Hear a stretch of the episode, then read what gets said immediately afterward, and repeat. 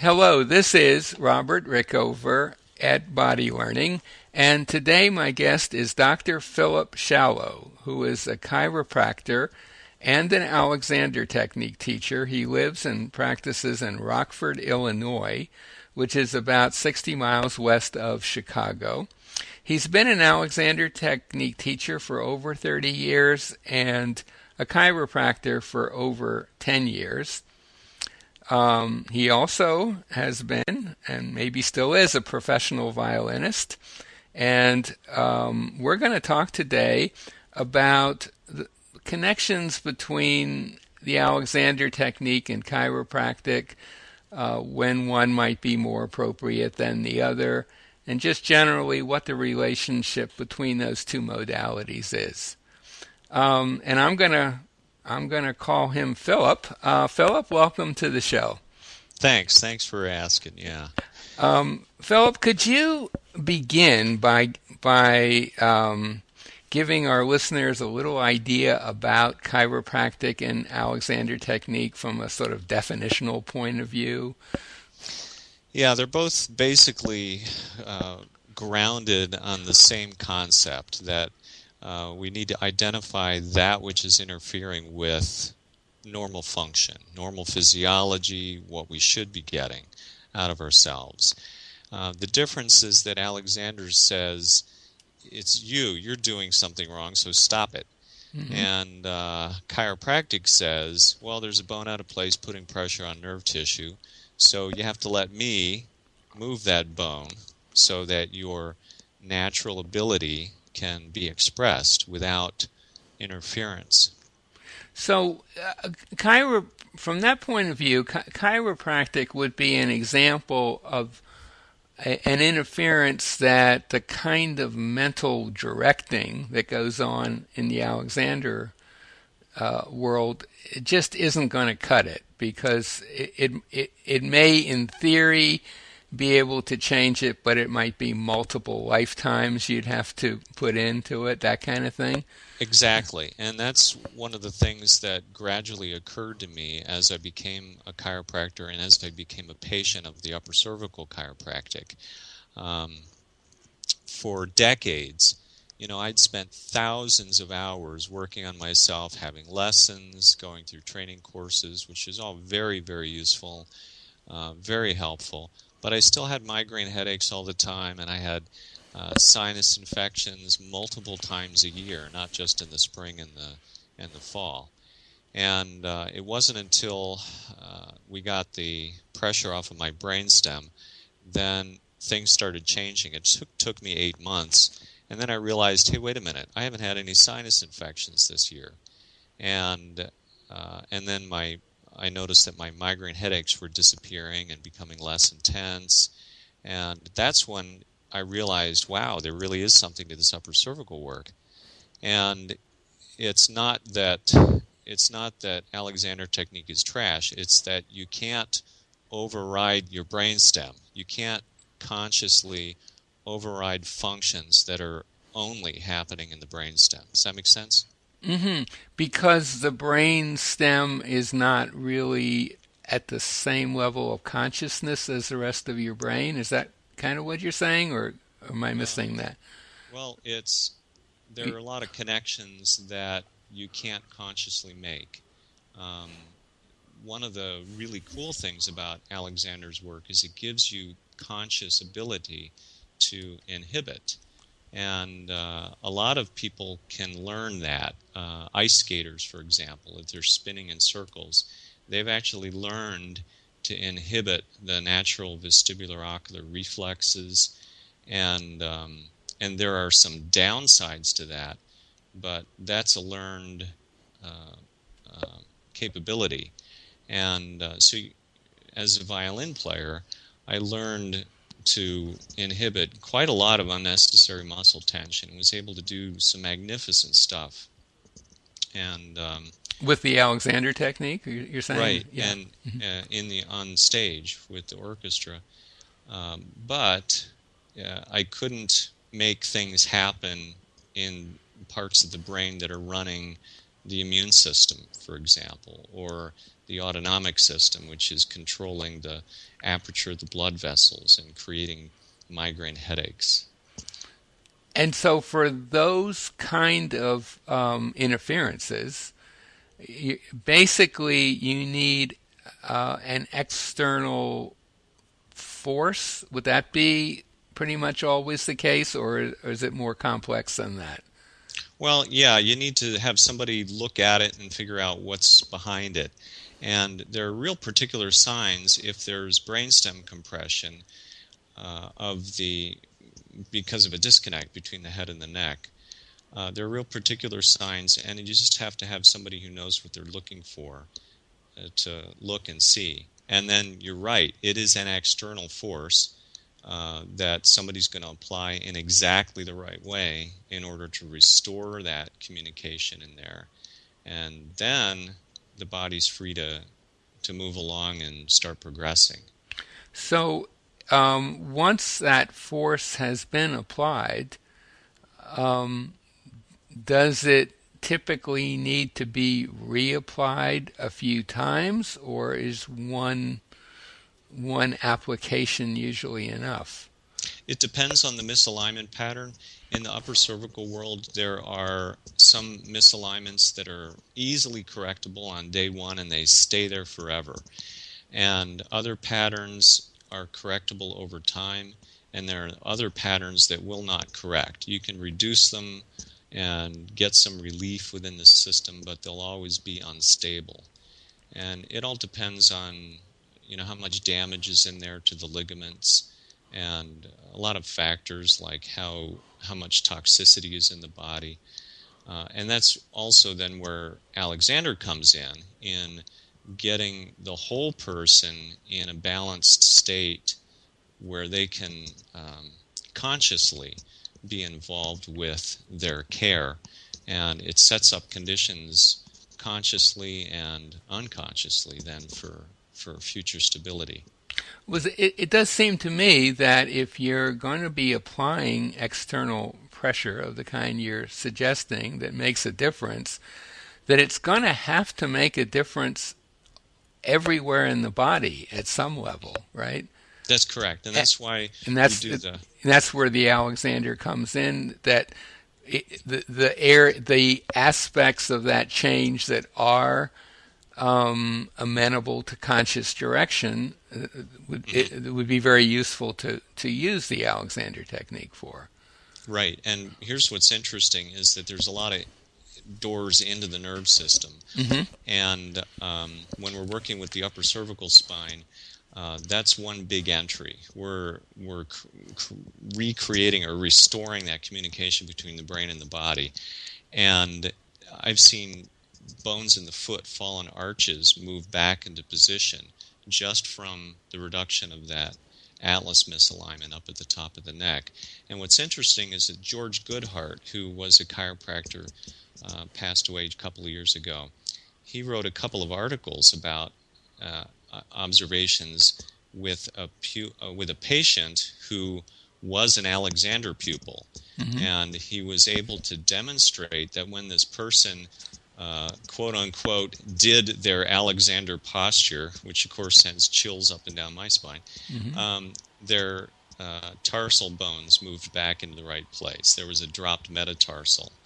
And uh, when they did their directions, uh, the, the bones just moved right back into the right place, which means that this individual was able to uh, inhibit or bring about a totally different coordination in the system sufficient for the moment to restore normal tone.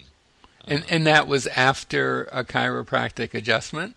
No, this was while he was just observing.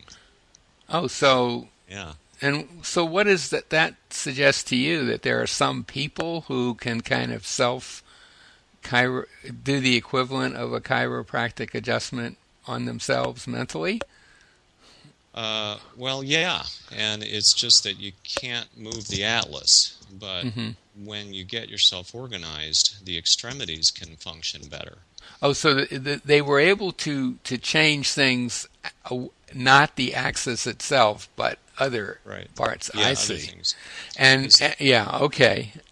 Well, Yeah, that's ver- that's pretty. foot. So obviously, someone like that, um, it would be very useful to have that external uh, help with the atlas, and then they'd probably be good to go on their own Uh-huh. with with Alexander directing. Yeah, I've been experimenting. I have a couple of patients who uh, I give lessons to, and I've been watching to see okay, when is it Alexander time and when is it adjustment time? Mm-hmm. And there is a real clear cut um, demarcation point where I can get a lot going with the Alexander technique and working with them in movement and directing. Uh, but if we have that interference at the top of the neck, we're going to be losing signals, and part of your brain just isn't going to be working. And if part of your brain's not really working optimally, its ability to self-direct is not working optimally. I guess that would be a, the, another way of putting it, right? Yeah, I guess you could look at it that way. Yeah, it, it's it's interesting um, that you the work you your take on it is that there are certain certain things that really can't be self corrected um, with just with with pure direction, and the way the way around that is this external uh, uh, intervention. But there, you know, they're at the other end of the spectrum, and this may be, I don't know whether you've ever um, thought about this or not, but at the other end of the spectrum, there's there's some very um, subtle fascial uh, issues that also can't really be um, directed very well. Not so much because they're so strong, but more that they're so complicated Right. that you know you have these odd little twists in your in your fascia that are, have been around for a while and they're so complicated and there's so many of them and just up up and out isn't going to going to cut it and and Uh-huh. I've I've my own experience has been more in that area and um, I have personally found that, that cranial sacral work is Exactly. incredibly useful uh, to, to get get at that stuff. Yeah. Um, but I have to also say I've had um, I've had neck pains that I ended up going to a chiropractor for, and it made all the difference. It's just not something I've used a lot, but when I have, it's made a huge difference. So I think everyone's a little different in in what outside help is gonna is gonna work best for them.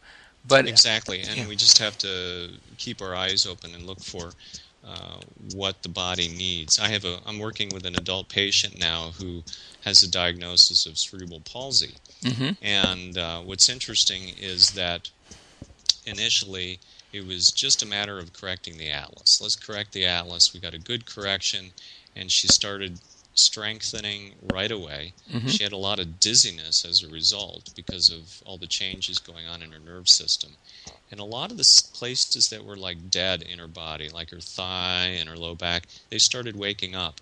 And then at about the fourth, the third or the fourth week, uh, all of a sudden, all of the chiropractic issues were stable and fine, and now it was more of an Alexander technique issue. And what I was able to do was to just do a short little five minute table turn with her. Mhm. And um, uh, and I th- I think what happened was that we restored the communication on a different level between the brain and the pelvis in particular. And things started releasing on a different level in the pelvis. And so her, her development is continuing to occur on different levels. And what's interesting about that is that uh, in my initial training course with uh, Kitty Wielopolska, um, she had the eye directions. Mhm. And now I understand the eye directions embryologically, it's connected to the whole in spine, the spinal cord. Um, embryologically, the eyes and the muscles of the eye and the nuclei that run those muscles are connected to the uh, the anterior horn cells Mhm. the spinal cord all the way down to the pelvis, which is why you can affect the whole system, uh, not just through the atlas and brain function, but through the eye direction and just directing your head. And uh, it's just a matter of which which uh, doorway is going to be the most effective at that moment. Yeah, and for our listeners who are not familiar with her, she was um, someone who I think initially trained with Alexander and then went back and finished her training with uh, another teacher, Patrick Macdonald, and had a training course in the Philadelphia, Philadelphia area for many years. And um, yes, I, I had heard that she had developed uh, ways of, of, of, eye directing. I have to say, in the Alexander uh, world, eyes, I don't think eyes get the attention that they probably should. Mm-hmm. I think it's um, an area where it's it's pretty tricky for an Alexander teacher to to help people. You can't really put your hands on someone's eyes.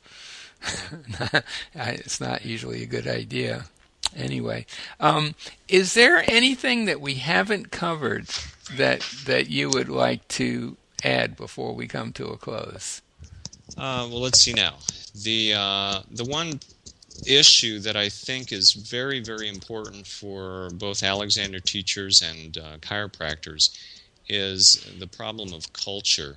Mm-hmm. Um, our culture nowadays, usually in the U.S., maybe around the world, is generally looks for a pill to fix a particular problem. Mm-hmm. And I think that we have to really be sure to keep that in context because that's the very issue that FM Alexander railed against, you know, the whole end gaining. Mm-hmm. You're, you're not going to have Alexander lessons in order to fix your back pain or fix any particular problems.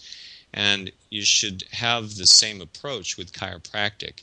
It's not going to fix your whatever, but it will raise the level of your function to the point where if your body can fix itself, it will. I have a patient who had a arm weakness, and I adjusted him, and the arm weakness didn't really clear up, but his arrhythmia cleared up, and uh, that was documented on the pacemaker that he had, which it, it registered that there were no arrhythmic events in that period of time he was under care. So, you know, it wasn't the the goal that he was after, but it showed that his body was functioning at a higher level. Does that make sense? Sure, and and I would say that sort of thing happens a lot uh, as well with people coming for Alexander lessons. Mm-hmm. They they have they come in because someone's told them their posture is not good, and usually it's not, but the the things they start to notice after a few lessons may seem totally unrelated to what they they came for. And I think that's partly just the nature of the human body mind, right? Uh, yes. You, you mess you well, I'll say you mess with, but you change one thing, one aspect of it, and who knows what's going to emerge from that. Right, and we just have to move forward and build on what we can, build on good, uh, good things, good functions, and uh, eventually, if something shows up as something that you're doing that that's interfering, then we can drop it, or then we can do something about it. Mm-hmm. Well, uh, this might be a good place to bring our conversation to an end. What do you think? Yeah, I guess uh, we've covered. We've, we've covered a, f- a fair amount.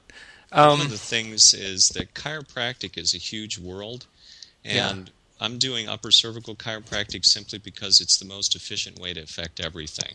Mm-hmm. So I recommend people look into upper cervical chiropractors. And you can usually determine that by, I guess, just calling and asking, right? Right. Yeah. Okay. Um, well, uh, my my guest today has been Dr. Philip uh, Schawlow, who is a chiropractor and an Alexander Technique teacher in Rockford, Illinois. That's uh, about an hour west of Chicago.